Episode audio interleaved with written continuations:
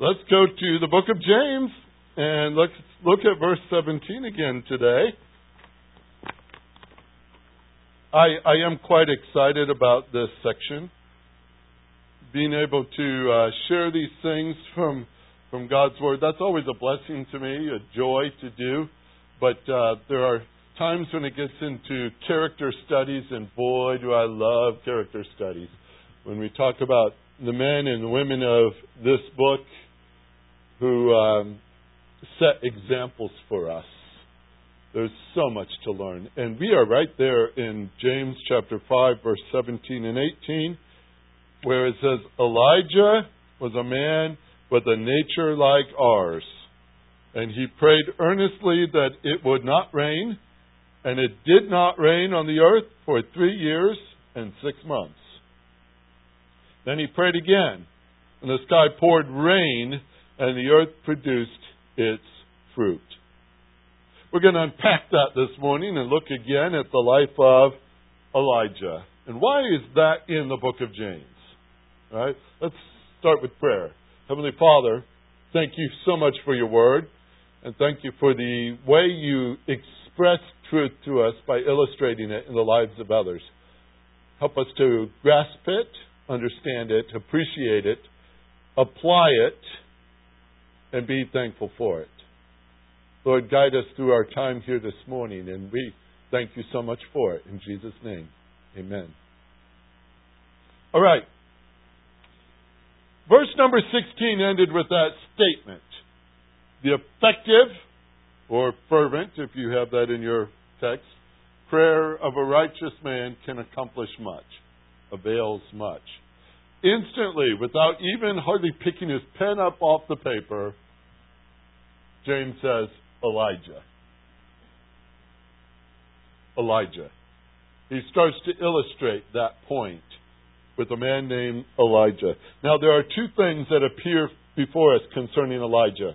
Right away, I want to make it real simple for you, and it's not hard to notice. Number one, it speaks of his character. Elijah was a man with a nature like ours. And number two, his actions. Twice it says the same thing. What did he do in verse 17? He prayed. What did he do in verse 18? He prayed. Those are wonderful phrases. Matter of fact, I was reading just this past week of a, a Puritan writer back in the 1600s writing on this passage and he was pointing out the Greek phrase. He prayed in prayer. That's coming. I, am going to work on that one. All right. I said, wow, that's quite a phrase, but that's the Greek phrase. He prayed in prayer. And so I said, well, that's going to say something. It's going to say a lot. But he prayed. In verse 17, he prayed. In verse 18, he did not cause the drought. He did not make it rain. There's only one who can do that. Right?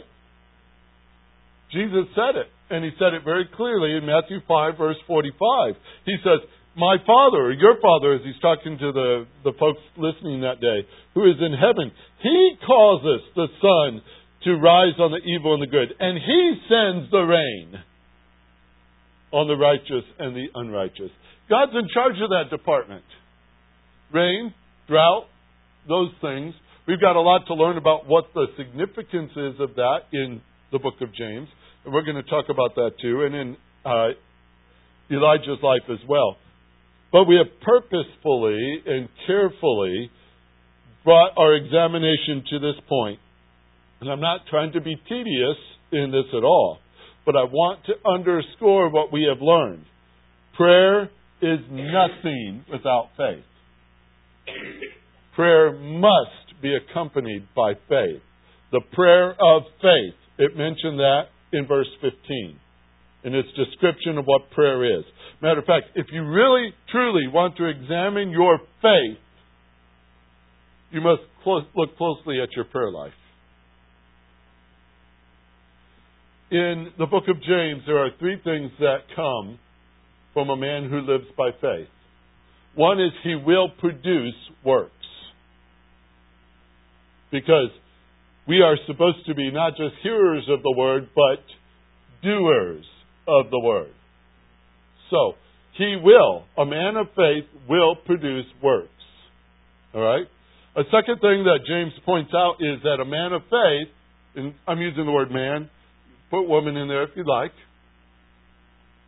has self control. And we've seen a touch of that here, right? Be patient, be patient, strengthen your heart, don't complain. Yes, self control. That's all the way through this book. If we were to study all the other chapters and do that for the next 10 years, probably, it's all self control too. How do we live out a life of faith? It is self control. That's part of it too. And the third thing we've noticed is a man or a woman of faith, living faith, will rely upon God. Faith produces reliance upon God. And how is that manifest? In our prayer life. Because prayer is that thing that I've defined for you, which states simply these five points. One, we know that we are needy. That's why we've gone to prayer, right? We know that we are needy. We know that we must go to another to meet that need because we don't have it. The third thing that goes with that is that we know that God is able to meet that need. That's why we go to Him in prayer. So, number four is simply asking Him if He is willing to meet that need. That's why we come, we come like a beggar. Will you help us? Will you help us? And number five is to trust Him with the answer, right? To trust Him with His answer. And I know for sure, folks, His answer is better than what you thought. Because He always does exceedingly abundantly beyond all that we ask or think. So I would rather have His answer than my answer. I know we all go to Him in prayer with our, our design, don't we? Lord, this is our need. This is the answer. Do it. And he says, No, no, no, no. Here's your need, yes. But you don't understand your need. This is really your need. And this is my answer. Because my answer is the best for you and it brings me glory. Do you trust me? Do you trust me? That's a big step. But that is what living faith is all about, isn't it? Do we trust Him? That's why prayer is all over the page right here. Do we trust Him? Are we going to let Him give the answers? And are we going to walk according to what He has said? The key to that is dependence. And if there's any man who could set an example for that, it's a man named Elijah. That's why we're studying his name right here. Elijah is the example of a, for us of one who prayed by faith. He prayed by faith. I'm very thankful for his example. Now, we don't want to assume that his prayers were merely because uh, they were answered merely because he's a good flannel graph figure. All right. Now I say that. Some people say, oh, we put these saints on pedestals, right? I say, you've arrived if you become flannel graph. All right. If you become flannel graph, you're in. And Elijah, he's a flannel graph guy. All right? Just because he is doesn't mean that God's going to say his rubber stamp every prayer that comes down the book. If it's got Elijah next to it, is going to be answered. All right? We don't know the rest of Elijah's life. We don't know all the other pieces. We don't know how many times the Lord said no, uh-uh, no way, to his prayers. We have a record of something the Lord wants us to see. We don't have his whole life. All right? And just because he gets these things answered, and as astounding as they are, don't step back and say, well, that makes him different than us. The whole point is, he is like us. All right? So we're going to try to figure out how does that work? How does Elijah fit into our picture? Number one, we started all this last week, his character. Elijah was a man with a nature like ours. New American Standard Version, or the King James, with like passions. Like passions. In other words, he had feelings. He was a real man, wasn't he? In these Old Testament stories, they're not made up, are they? They're not made by Aesop or somebody like that, are they? They are true. And these people are real. Someday you're going to walk right up to a man named Elijah in heaven. Isn't that going to be fun? That's going to be so cool. You're going to get to talk to Elijah and Elisha and, and Noah and some of these other men and women that we've read about in Scripture. He's a real man. He had feelings like we do. He had afflictions. He had affections. He had a constitution like ours. The same passions, the Greek word here, pasco.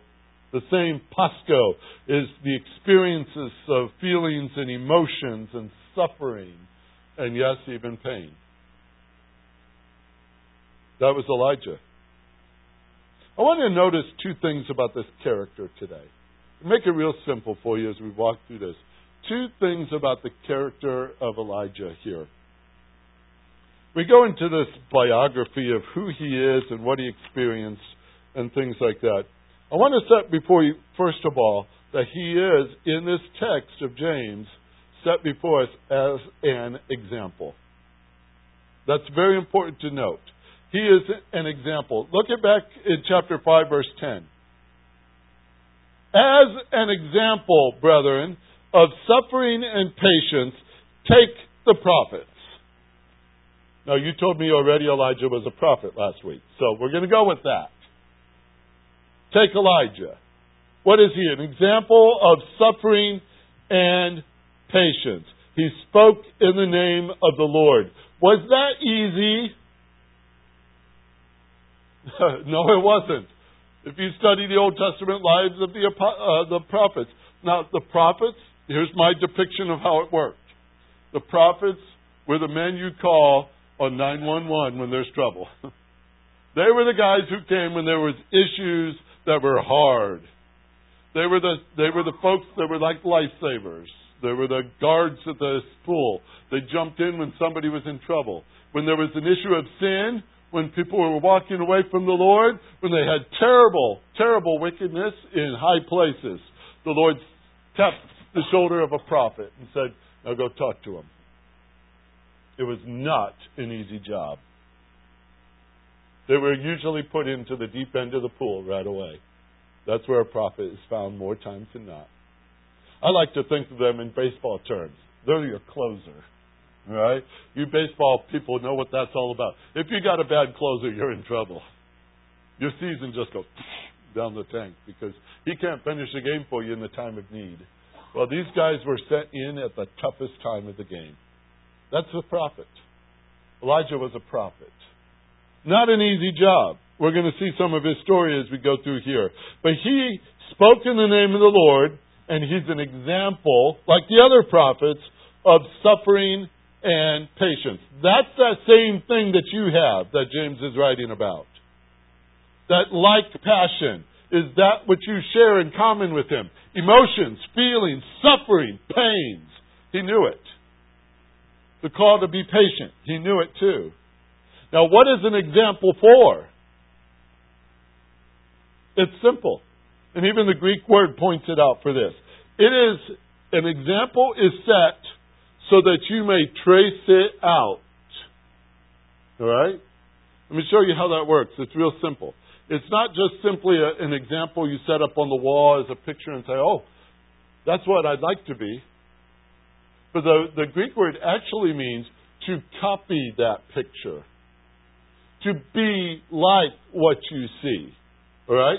So, a couple of concepts I have in my mind, which come very quickly to me, is one, when I used to work years and years ago to get through school working at a pizza place. We had in the back room where we made the pizzas a picture of the perfect pizza. It was up there on the wall. And our job was to copy that with every pizzas we made. So you made sure it looked like that. So while you're learning, you're always looking up at the picture to make sure you have the right number of pepperonis and they're in the right place and all those kind of things. It was a picture to copy.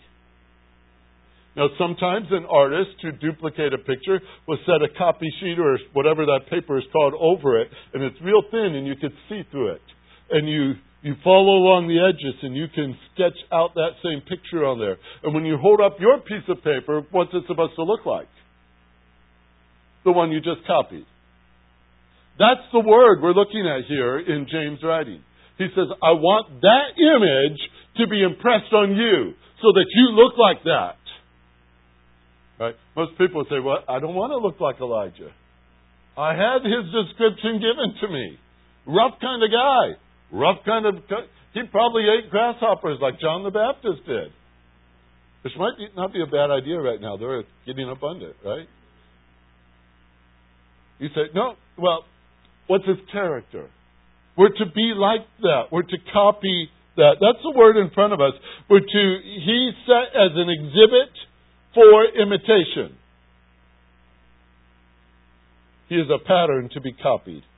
So, we will be wise if we trace out his character and his actions, and if we will appropriately copy that pattern to our lives. Because our lives are to be characteristic of living faith. And guess what his was? It was an example of living faith. All right?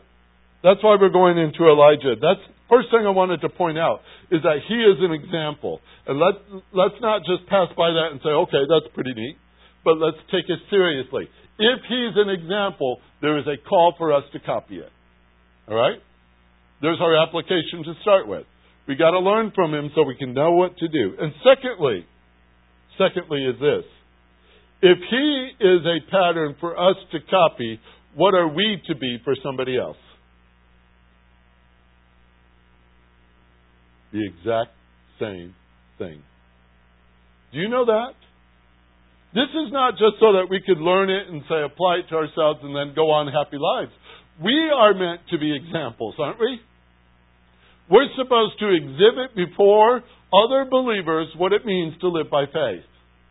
And here it gets rather personal and maybe uncomfortable. But if you measure yourself up to a man like, like Elijah and you say, okay, that's what I'm supposed to be like in my character, and I'm lacking that, let me ask you, then what kind of example are you setting for somebody else? If we don't take this seriously, somebody else who's learning from us is not going to have the true image, uh, are they? We have to be careful that we follow through because it's not just about us, is it? It's about every single person who sees us. And do you think you're being watched? Oh, yes, you are.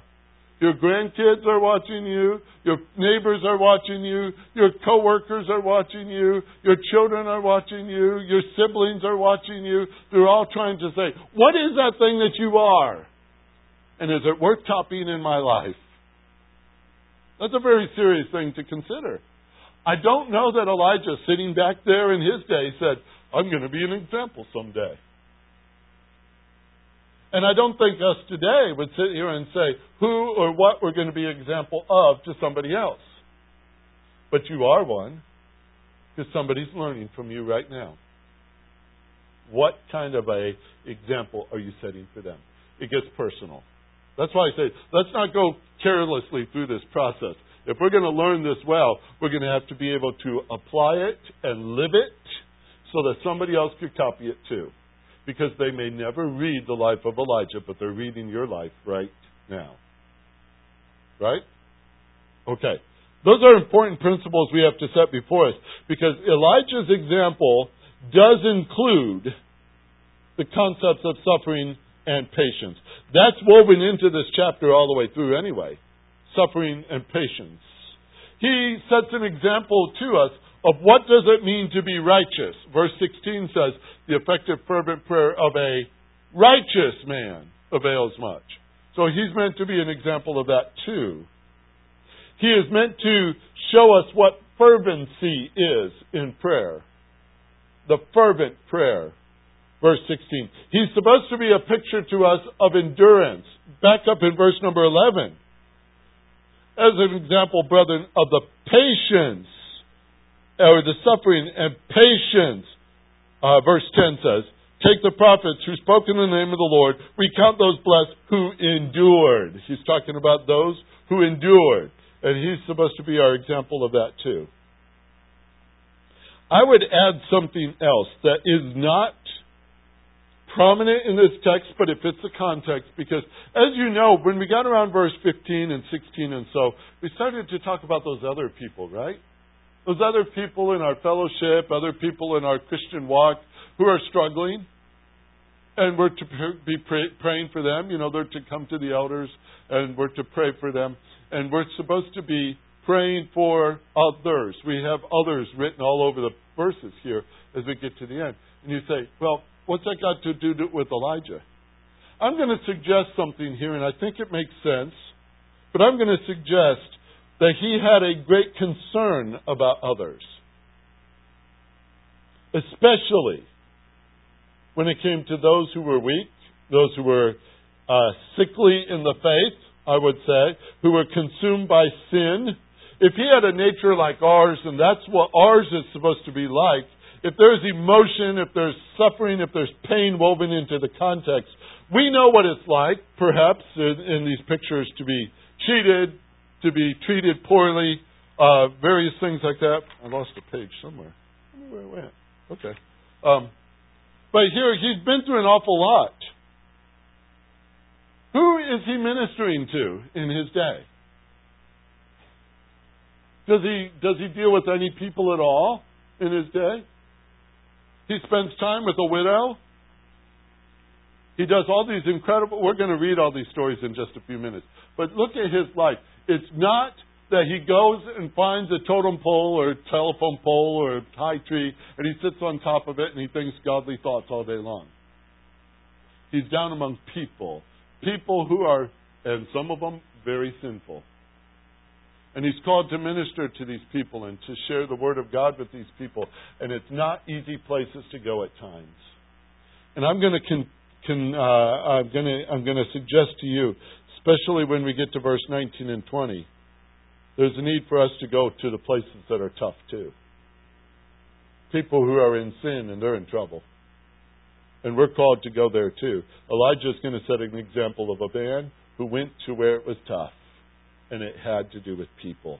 And it had to do with people in sin, difficult situations, how, what it means to be patient, what it means to strengthen your heart, what it means not to complain, what it means when people are robbed of their strength, they're toiling and toiling and toiling, and they're so weak and emotionally spent and physically spent that they cannot do the next thing. And you need to step in there and help them out. They make bad choices because they're tired. You need to help them out. They say the wrong things. You need to help them out. Sometimes you think, wow, if I'm helping everybody else out, there's nobody like me. I'm alone in this world, carrying everybody's burdens. Do you think that ever crossed Elijah's mind? Oh, yes, it did. And he even had a good conversation with God about it. I'm the only one left, he said. I'm the only one left. Where was his brothers and sisters, so to speak, of the prophets? Where were they? They were hiding in a cave. Wait till we read the story. They were hiding in a cave. He says, Well, I'm the only one left. Let's talk about his life. You ready? This is good. First Kings chapter 17. Way back there. Way back there. First Kings chapter 17.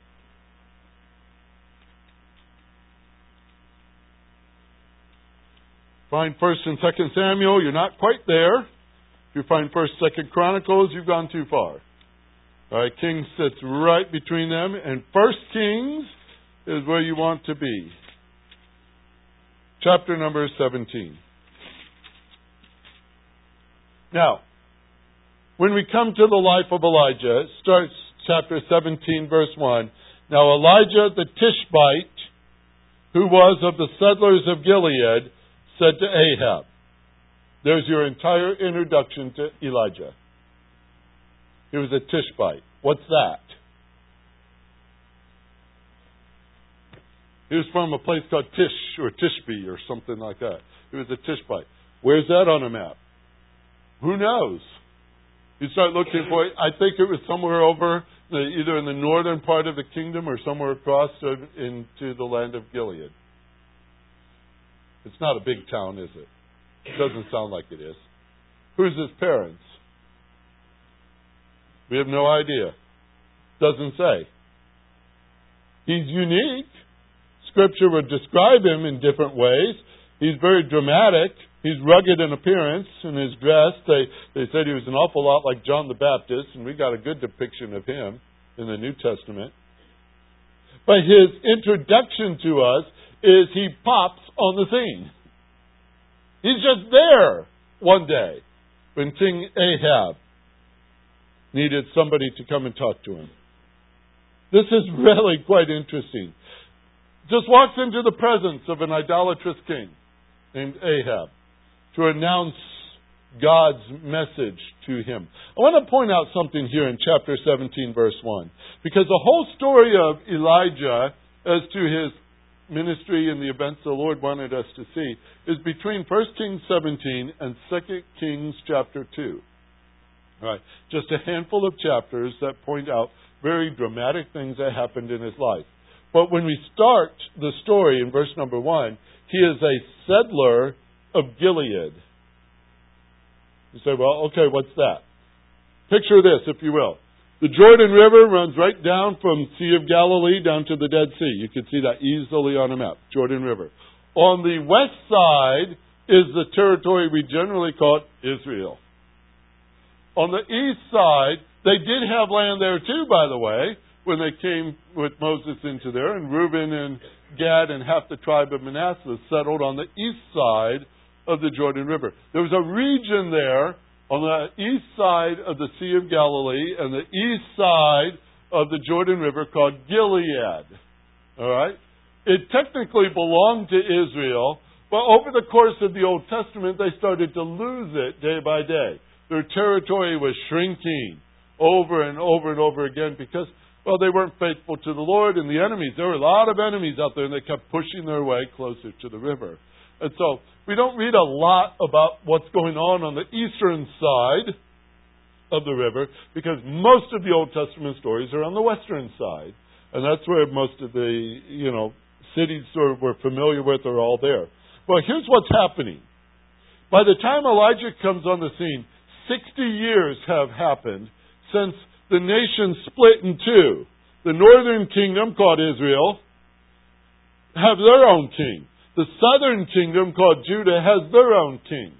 And they split just after the death of Solomon. That was all prophetic. That's what God designed, and yet, still, that was the issue that happened. The northern kingdom split from the southern kingdom.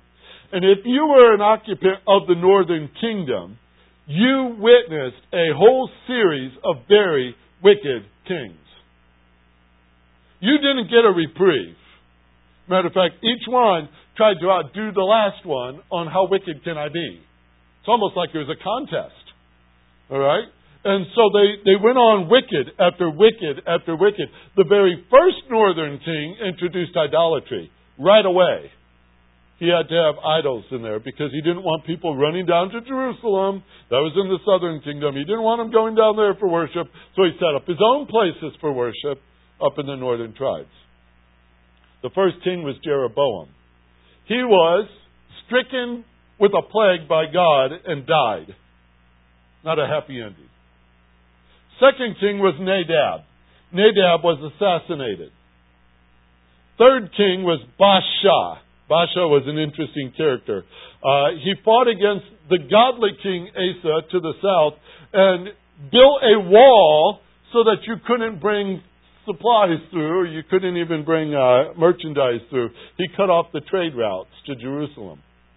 That was Baasha. Elah, his the one who followed him, was assassinated. Zimri, king number five, committed suicide. King number six was Omri. Omri was horrific as a man, sinful as can be. And one of his marks to claim was that he took his son Ahab and had him marry to Jezebel. Jezebel was a Phoenician princess and the key to Baal worship in the Old Testament. And that's Omri's claim to fame that he married off his son to this lady. Ahab is the guy you're reading about right now. Ahab the king was on the throne when Elijah was called by God to be a prophet. Elijah was settling in Gilead. I'm going to guess by the phrase settling, it's actually in the Hebrew, it means a temporary resident. He probably got out of the northern kingdom when he saw Ahab coming on the throne. He says, I'm not going to stay there. They go into Baal worship. I don't want to be a part of that. He moves. He settled in Gilead as far away as he could, probably from that kingdom. He didn't want to be a part of it. There's some times when you see the events going on in a country, you say, why would anyone want to live there? And I'm thinking, that's Elijah's thinking. I don't want to live there. That's pretty bad stuff they're doing there. So he moved. He's found to be a righteous man. A man willing to follow the instructions of the Lord. And that couldn't have been easy in a day when Ahab is on the throne and his wife is Jezebel. Gilead was safe. Samaria was a mess. Where would you rather live? I'm moving, right? Let's go where it's safe. So, Elijah's first appearance is in this biblical account. He marches into the presence of King Ahab and he announces a drought. Right away, look at the words. As the Lord, the God of Israel lives, verse 1 says, before whom I stand, surely there will be neither dew nor rain these years except by my word. Period. He walks back out. That's his statement to the king. Notice what the king needed to know. The king needed to know what is this all about? As the Lord, the God of Israel, lives, is the main point. That's his main point before the king named Ahab. The entire reason for the prophecy was that Abraham or Ahab did not recognize the Lord. Ahab didn't want to recognize the Lord. He was busy with Baal worship stuff and introducing all kinds of evils to the land. Matter of fact, this is his testimony. You ready for this? 1 Kings 16, verse 30. Ahab, the son of Omri, did evil in the sight of the Lord more than all who were before him. Sin was a trivial thing to him. Verse 33 says in chapter 16, Ahab did more to provoke the Lord God of Israel than all the kings of Israel who were before him. This guy made it to the Guinness Book of Records for evil. And here, he didn't want to recognize the Lord. He didn't want to acknowledge him. He didn't, certainly didn't want to obey him. Wanted nothing to do with him. And Elijah walks in and says, He's living. And as he lives, I declare to you this. He starts with the main point. The God of Israel does live. You provoked him. He does live. I don't know what it was like for Elijah to have been called by the Lord that day and for the Lord to say, I'm sending you to Ahab. I don't know what that was. I don't know if he struggled with that. I, I'm trying to put my, my feelings into a little bit, and that's all speculative, you know. I just can't imagine. Go to the worst person on this planet and talk to them about me. Woo! That's tough stuff. He says, Go. We don't have that conversation. We can put all these emotions and thoughts into it because, after all, he was a man of the same passions as you as me. And maybe he was a little bit fearful. Maybe he felt a little weak on this point. Or maybe we ought to just be more like him, willing to go, whether we liked it or not, simply because the Lord called us to do it. Maybe the concern because this man was living in sin and he was setting an example for all the people because where the king went, the people went. And maybe Elijah's thinking, You're ruining the entire nation. And his concern for sin drove him to say, I'm going to go, Lord, because something needs to be said that might save a soul. Could you imagine this? Just imagination because it's not in the text. If he walks into the presence of Ahab and he says, As the Lord God of Israel lives today, there will be a drought on this land until I say so. And Ahab says, Oh, I'm sorry, I need to repent right now. Wouldn't that be great? We don't have that. But there are so many things we don't know when we go into things like this. we find it easier to give up on somebody when they're sinful. Don't we?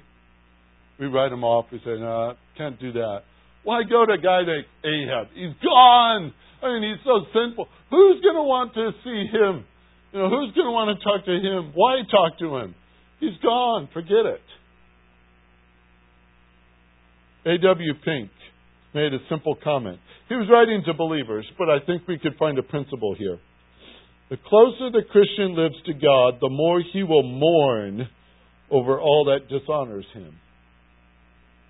Think about that. When's the last time you mourned over somebody else's sin? Mourned over the sins of our country. Mourned over the sins of this world. Mourned over the leaders who are showing themselves to be wicked at times. When's the last time we mourned over anybody who's sinful?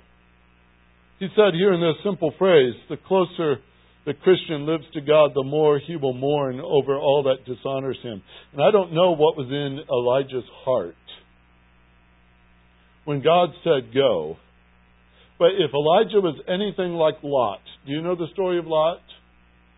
Back in 2 Peter chapter 2, verse 7 and 8, it says that Lot was oppressed by the sensual conduct of unprincipled men. It also said that Lot felt his righteous soul tormented day after day by their lawless deeds. And I think that the closer we do get to the Lord and the more we desire to live for Him, we're going to see the difference between what is right and what is wrong. And what is wrong ought to trouble your soul. Not because you're in it, but because there's people in it. People with eternal lives. Do we care? Do we care? Enough to say something? Enough to go? Elijah stepped into a very hard place. He went to a man named Ahab, the wickedest man on the planet at the time, I think. He says to him in chapter 17, verse 1, There will be no rain except by my words. As we know in chapter 5 of James, verse 17, it would last for three and a half years. Folks, we live in a culture, in an area, and an economy where we need rain. when we miss it for two weeks, we start to say something, don't we? Kind of dry out there. Imagine three and a half years. How devastating would that be?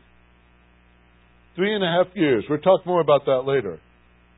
But it wasn't Elijah who withheld the rain, it was the Lord who withheld the rain.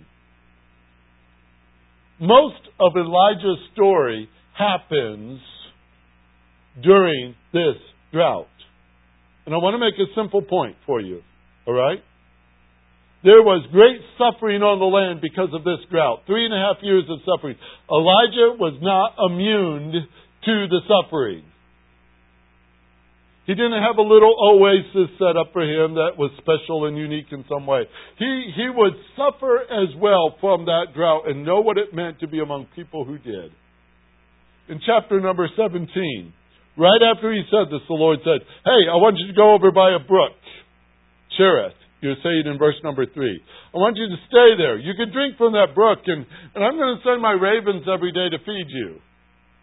Now, would you like that? fed by birds every single day? I wonder what they brought him. They, he had to, he, they would bring him food every day. Would that would you call that miraculous?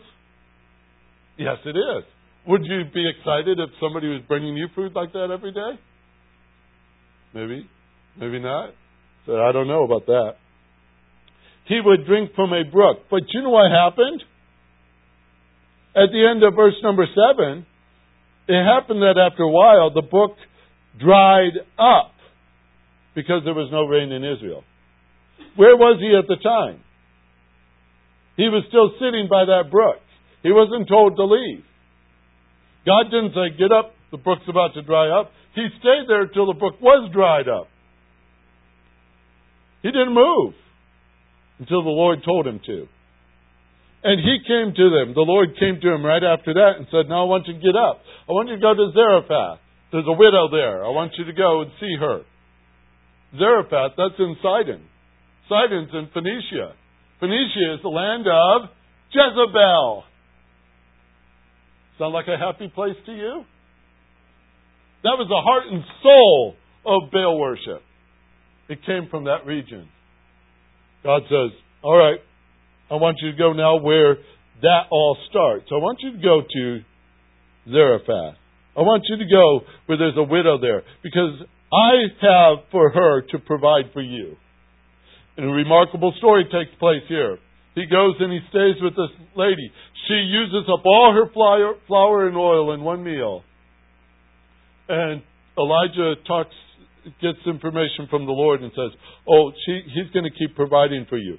And for day after day after day, there was always enough oil and flour for the next meal. And the Lord kept multiplying it, multiplying it, multiplying it as Elijah stayed with her. And you say, wow, that's a great miracle too. That's during a drought. There was nobody else really getting much out of the ground because there was a drought. And the Lord was miraculously providing for him. You say, okay, you've got a pretty easy situation here, Elijah. Until you read into verse, uh, let's see, how far down? Verse 17.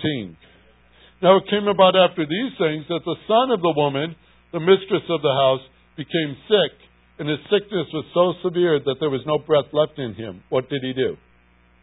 He died. Her son died. Elijah is met by this lady. She comes up to him in verse 18 and says, What do I have to do with you, O man of God? You have come here to bring my iniquity to remembrance and to put my son to death? Boy, is that a happy story right there. He suddenly feels the wrath of this woman because her son has just died and, and she blamed him for it. He says, Give me your son. Verse 19. He took him from her, carried her up, carried him up to the upper room where he was li- living, laid him on his own bed. He called out to the Lord and said, Oh Lord my God, have you also brought calamity to this widow with whom I am staying? by causing her son to die? Look at this question. Why, Lord? What a bad timing for this thing. I'm here to help this lady, right? You took her son's life. Why? He stretched himself out upon the child three times. He called to the Lord and said, Oh Lord God, I pray you, let this child's life return to him. The Lord heard the voice of Elijah, and the life of the child returned to him, and he revived. Elijah brings the child down. Quite relieved. Says, Here, your son's alive. Amazing, wouldn't you say? Wow, what a great miracle! Then look at the rest of the phrase, verse 24. Then the woman said to Elijah, Now I know that you are a man of God and that the word of the Lord in your mouth is truth. He had been living with her this whole time. Miracle after miracle after miracle. And she still withheld her trust.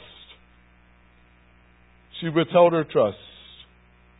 You say, well, this prayer here in verse 20, wouldn't that be better in the book of James? We're talking about prayer. Wouldn't it be great? He prayed for this child to be alive, and he did.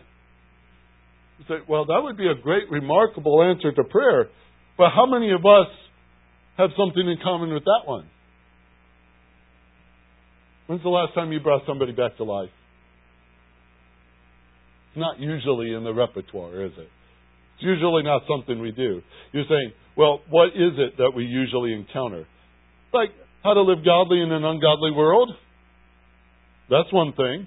To see sin all around you, to see brothers and sisters struggling in this world. We see them growing weak, we see them growing helpless, and you pray for them that they be strong in the Lord. I don't know how Elijah was praying for this widow this whole time. Those are different kinds of life and death struggles. Without prayer, where would we be in all that? Elijah suffered the effects of drought as well. He knew what it was like to live in a tough place. He knew that he needed to live by faith in a sinful world, and he was in the middle of it. He had those same passions, same weaknesses, same pains as we come to know. But here's something we learn something very important here, and I'm going to sum it up because our time's up. When the Lord gives a message, Elijah spoke it. Think of that. something we could copy. Even to the worst of the lots of people, he spoke it. When the Lord said, Go, notice verse 5, he went.